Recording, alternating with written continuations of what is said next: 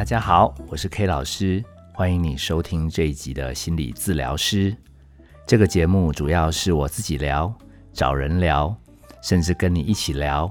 如果你愿意写信来，我也可以针对你信里面提到的一些相关议题做一集，让你专属的可以好好的思考一下。今天这一集要跟大家聊的题目叫如何开学不开战。哦，因为到八月底，刚好疫情也稍微缓和，所以有生以来最长的暑假也即将告一个段落。那最近 K 老师门诊有一点爆表，我也有感触是：难道一开学，家长跟老师就要崩溃吗？所以我决定针对这个部分，今天跟大家好好聊一聊如何开学不开战。这一集你听完，你应该会知道。其实心理师每天开工，也有可能跟个案开战。我们的幸运是个案比较多，所以没办法全力只对决一位。而各位家长跟老师比较麻烦的是，好像一整学期客源就是这几位。所以我想先澄清的一点，也是在这一集刚开始要提出来的，就是你一定要记得焦虑。它是具有高度传染性的。你只要从头到尾记得这一个，其实心理师自己在进诊间之前都会提醒自己，其实个案已经够辛苦了。如果自己被个案惹起来，也变得跟着焦虑，其实整个工作就会像乒乓球一样，两个人互相传染来传染去。第二个，我们的重点是，其实调整跟准备。是需要时间的，所以你们家的小孩经过这么漫长的休假，每天可以上线打电动，表面上是在线上学习啦。难得现在要出关了，你说他准备好了吗？再怎么样自律的小孩都不容易。不要讲小孩了，其实爸爸妈妈、老师们，你们真的准备好了吗？即便你都在暑假一直练功，一直准备。便当都做得很好，课程都背得很好。我告诉你，真正九月开始的时候，你还是会有一点紧张，因为准备它是需要一点时间来适应的。如果这个部分可以先建立清楚，我们这一集就很好沟通了。其实最常见的案例，我其实已经把它写在《小心肝变大暴龙》里面有讲到，开学小朋友其实。不太愿意去上学，我没记错，我昨天晚上翻了一下，好像是七十四页。所以如果你边听，你手边找到书的话，你可以拿起来对照。因为每年在二三月、八九月，K 老师就会接到蛮多生意，都是为了开学重新适应，搞得老师、家长、小孩三方不停的角力。那在七十四页里面讲到最透彻的一个，其实是 K 老师的一个学弟，他自己当老师当了一阵子，他决定去念研究所。那妙就妙在他去念研究所，他不知道他自己从老师变学生，念着念着，本来是很有兴趣去做学问的，可是做来做去，最后也会遇到瓶颈。结果他发现好像脑袋怪怪的，转不太动，写论文。好像知道应该要认真写，可是会写不出来，最后开始全身不舒服，还甚至怀疑自己其实是不是有研究生障碍，无法顺利毕业。最后感觉还自问自己没事干嘛去念研究所。然后他整理的这段心得，他跟我分享，他说那时候他突然发现，原来在学校那些小朋友是不是都经历过他类似的心情。他主要的能力才华，除了一开始的新鲜感，到后来因为不顺利、有挫折，不管是同学的相处、课业的进度、老师的严格，最后呢，他把他的力量没有拿来学习，他把他的力量都留在内战。他每天要搞定自己的情绪，要叫自己应该要好好去学习，最后又要面对自己效率不高。学了以后没有什么进展的挫折，所以他花了很多心思研究。原来他的力气没办法对外继续克服，主要是因为力量都流到内心的冲突。所以这个过程，如果当事人不能了解，马上焦虑就开始传染。我的学弟状况不好以后，他的家人就开始关心，然后他的家人又问：啊，你要不要去做健康检查？啊，你是不是有忧郁症？你要不要不要念了？好，念书如果那么累，你应该要再撑一下。各路人马有各种意见，每一个人都是出于好意。我的学弟除了要处理他内心的征战之外，还得花心思搞定外面的人对他的质疑，还要谢谢别人的关怀，这也很累的。哦，你已经状况不好了，一堆人来关心你，你还要让他们感觉其实你有领受到，你要侍妾做个有进步的个案。这些东西学弟讲的巨细靡遗，我听得完全入神。原来焦虑是会传染的，尤其当事人不知道自己其实只是需要重新重组力量，把他力量本来锁定在内在的混乱，移到慢慢慢慢接受自己有混乱，给自己一点时间准备。但是这个过程中，因为焦虑已经传染出去了。乒乓球已经发球出去了，所以四面八方的回击就来了，状况就越来越乱。讲到这边，不晓得大家理解了吗？其实心理师每天要接个案，其实个案状况真的不是很稳定，他们甚至会来挑战心理师，能不能快点帮他们改善？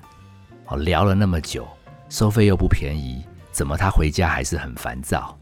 有些甚至还说。感觉 K 老师自己也很累，是不是自己状况也不好？哇，不是叫我要更努力，就是担心我状况不行。我每一刻都要提醒着自己，其实焦虑是会传染的，调整只是需要时间。所以 K 老师在遇到自己内心有一点被个案质疑的时候，都会花心力调整。所以今天我还会跟大家交流一个很大的重点，是心理师如何开始一天的工作。如果大家能够从这个过程中学到我们怎么样陪伴个案，我认为你们家小鬼，你班上的学生，照理讲也还没严重到要立刻来精神科。如果你能学会我们的步骤，说不定真的可以做到开学微微混乱。但是终究不用开战。我们心理师在开诊间的第一个动作，把个案引导进来坐下之后，我们有一个专业术语叫做场面构成，简称场构。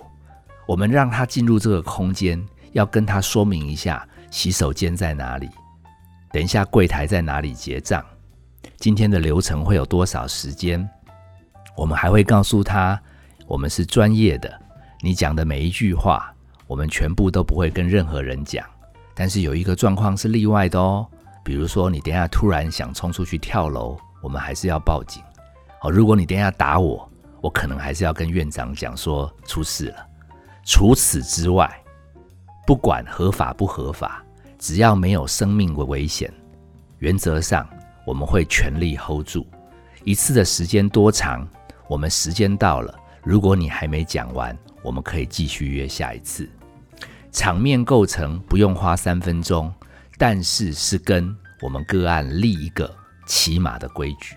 之后我们最常擅长的一件事，如果你听过 K 老师心理治疗师其他集，一定知道我们的专长是每隔二三十秒，嗯哼，哎，这个我们的专业术语也不叫嗯哼，叫倾听。我们呢在听的过程中会很认真。你讲的每一句话，我们心里都会 repeat，而且去揣摩那个场景。我们会让你有一个深刻的感动，就是我们超级在乎你。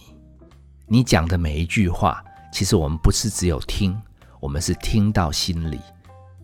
必要的时候，我们的神情几乎会跟你同步，因为我们实在太入戏了。所以你的苦衷、你的委屈、你的无助。仿佛就变成我们的。我们有的时候甚至回到家，不夸张，我们甚至做梦还会梦到你们讲的故事。还好我们是专业的，而且我们一天因为至少听四五六个，所以有的时候剧情被迫时间到的时候，我们就要往下一个个案去移动。但是光听完还不够，我们总要给一点点回应，所以我们会花一段时间来同理，来理解你到底怎么了。我们甚至想要帮助当事人，帮助个案知道，其实自己会变成这么奇怪，应该是有原因的，不是无缘无故的。头被打到总要肿起来嘛，不肿才奇怪。所以你遇到一个生命中很难过的坎。你最近很乱，其实这个部分完全是可以被理解，所以我们会研究出来你的辛苦在哪里，你的不简单在哪里，我们会给你一些回馈，让你感觉你仿佛找到知己，让你知道其实你在这个过程中，其实是有人会跟你一起来面对。最重要的，我们甚至有机会看出来这个过程还要撑多久，而你在第一步。在混乱当中，甚至能选择来面对、来思考、跨出这一步，其实已经迈向调整的开端。剩下只是需要时间。我们把这个同理之后的看见他有在努力，看见他不简单的本事，我们叫做培能，培养的培，能力的能。我们慢慢慢慢从我们来承载他。好像是我们很稳，我们要让他知道，其实他也很不简单，他也愿意来一起面对。哦，当然到最后，我们还是要跟他稍微把界限，就是一开始的场面构成再重复一遍。听完你的状态，大概可以帮到什么程度？有一些你的期待可能超过我们的专业，我们会把最后这个部分叫做再把界限。再把承载的时间、空间回馈给个案，让他知道他找的是专业，但是不是万能的神。我们在这样子一个来回情感流动、来回专业交流，甚至帮助他看见自己的委屈跟力量之所在。这个就是心理师平常在遇到每一个个案，很自然的。开战过程，我们叫开工流程。其实，如果家长老师们即将要开学，我跟各位，我跟各位打包票，六七点就要开始了。焦虑是会传染的，夸张的妈妈，好多人甚至前一晚十一点、十二点不睡觉，还传简讯说好多事没准备好，明天这个小宝宝万一他又不上学怎么办？我心里想。本来他的小朋友明天不上学，几率高达就九十五了。他还在想万一，我都会跟他回说，明天的事我一定会开机。到时候有任何状况，你传讯息来，我指点你。但现在 K 老师要休息，我要让他知道焦虑是会传染的，我不让他把我恶化。至于他要继续变严重，隔天的早上，我只能陪伴他。听他讲他的小鬼又多么的不上学，讲夸张一点，如果他不肯后来来门诊，习惯来电话一直打电话，K 老师也受不了。所以在这个过程中，如何陪伴他们，让他们知道小朋友其实只是需要适应，妈妈已经做得很好。全天下的妈妈在这个时候能做的，就是小声问他怎么啦，然后让小孩子发一顿。大脾气，妈妈最好也准备好隔天自己该做的事。反正有定时去叫他，反正有帮他把早餐准备好，真的已经对得起他们祖先了。小朋友最后选择要上学不上学，我们在场面构成跟他谈清楚。反正妈妈希望你去，祝福你有美好的一天。真的你要不去？反正桌上早餐也有，妈妈要去公园，妈妈要去买菜，妈妈要去上班。我们保持联络，有什么需要关怀的地方，你再传讯息。妈妈先出门了，这个叫场面构成，这个叫倾听。因为当你讲怎么了，他叽里呱啦跟你抱怨的时候，你不要再去指责他，你能眉头皱起来，让他骂个学校、骂个同学、骂个老师，甚至骂父母亲，其实你已经做到一百分的妈妈了。最后，你还可以跟他补充，要出门前你说：“其实你光愿意跟妈妈抱怨这些，我知道你也在面对开学这件事了。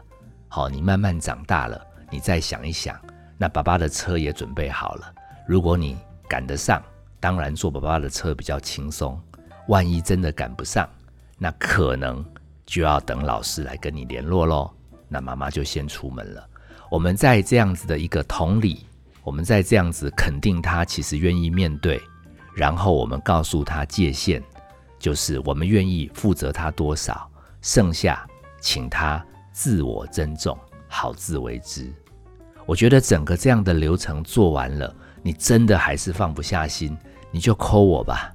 你就写信来吧，反正我们一定会嗯哼，我们一定会说出现在父母好难为呀，现在爸妈怎么那么辛苦啊？以前爸妈都不用这样，我们还说有几个爸妈能做到像你这么好。最后我们也会说，那因为 K 老师后面还有门诊，哎，我们先讨论到这里，有需要的话我们再预约，你也可以写信来，我们可以空中做一集。哎，我们用很多很多的方法，让爸爸妈妈倒一点垃圾。我们鼓励他，陪伴他，尽量不要被家长惹毛，尽量不要被老师们的心情干扰。我觉得我已经也努力了，剩下的我就会对着天空讲：今天有三个妈妈，两个老师，愿上帝祝福他们这五位能平安喜乐的度过这一天。然后 K 老师也只好继续自己的行程。也许你觉得心理师可能很冷血，好就这样放着他们，好他们的小孩还是处在上学的问题。可是我跟各位讲，你没有发现的是，基本上没有开战了。我从头到尾没有说开学会去上学，我甚至在书里面《小心肝与大暴龙》，我再次强调，如果小孩满十二岁、十五岁、十八岁。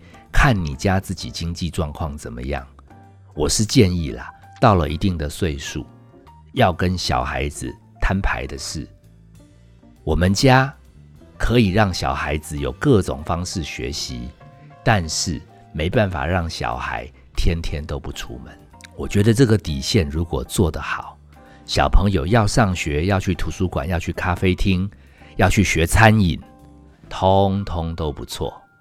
反正现在这个社会看起来连上学能上几个月都不确定，有的时候又要退回家在线上学习，所以学会面对自己人生的混乱，学会疏解自己面对内心的焦虑，还有应付外面的人好意的关怀，可以不随之起舞。